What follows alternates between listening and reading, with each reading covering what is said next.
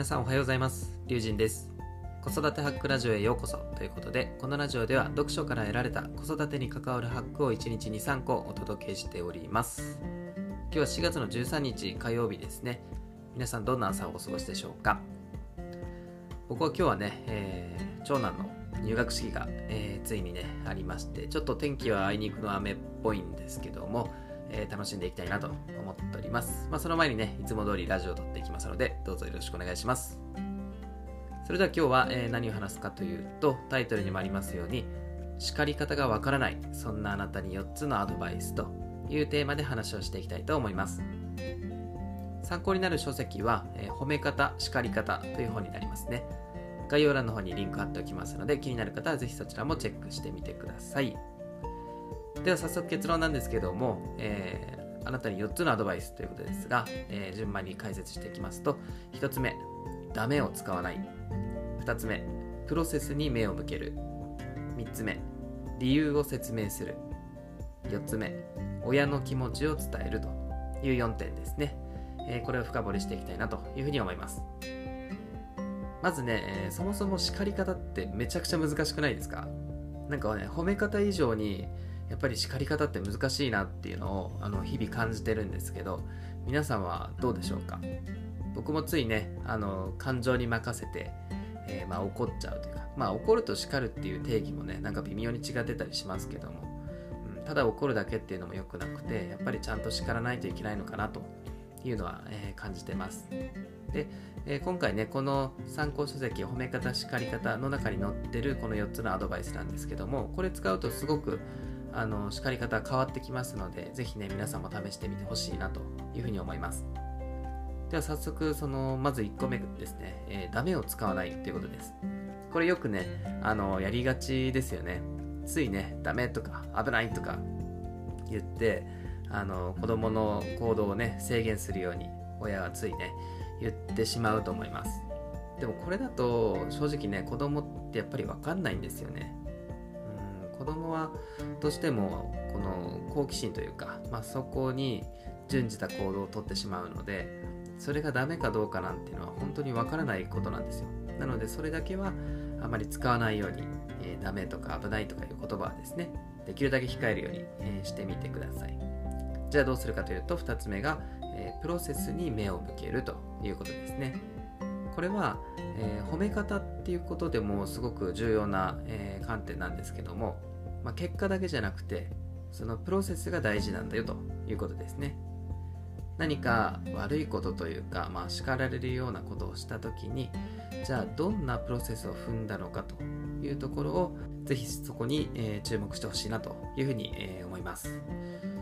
例えばどんなことがあるかな。まあおもちゃの片付けとかですか？えっ、ー、と全然ね片付けが進まなくて何、えー、か言ったらわかるの？っていうふうにちょっとこう叱りたくなることもありますよね。でそういう時って例えばその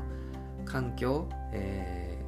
ー、散らかっている環境を見ながらその、まあ、いわゆる結果ですよね。なんで片付けてないの？じゃなくてなんかそのプロセスのところですね。どうして片付けられなかったのかっていうところに注目してみるとあなんかこう集中してたんだろうなとか、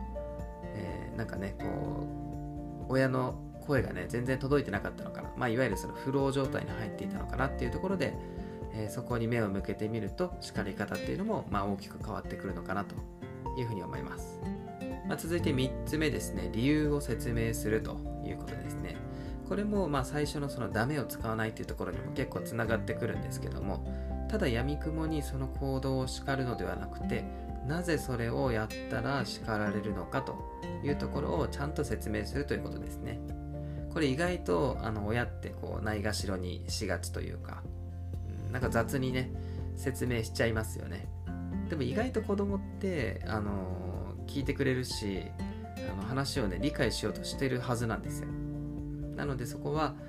うんどうだろうな。結構ねこの忍耐が必要な、えー、分野でもあるかもしれませんけどもまたねその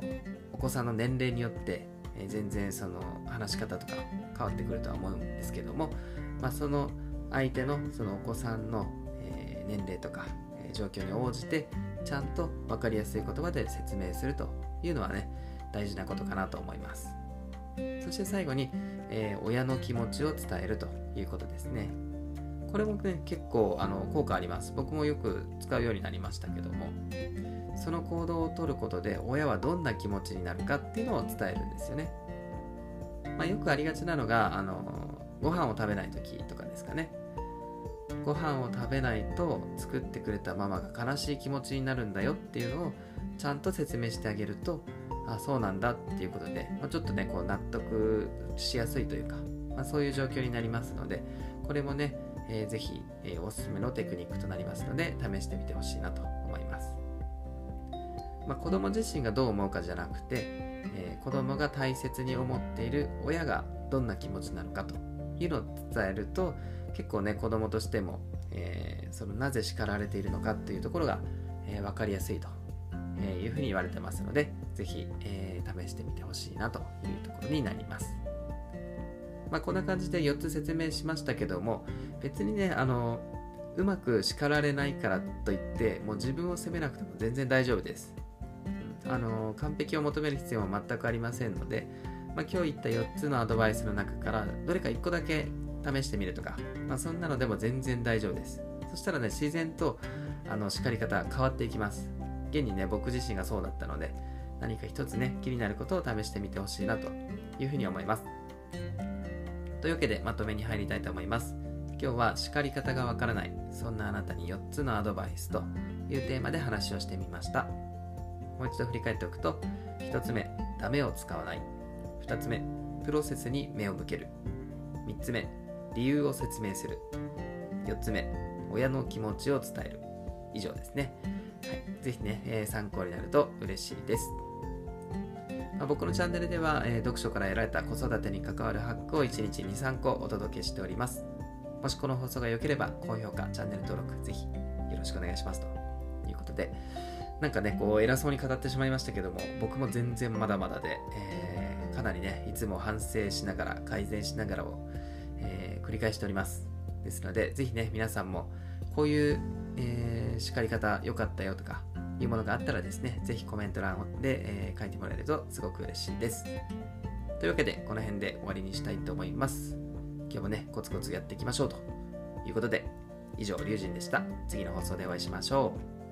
う。バイバイ。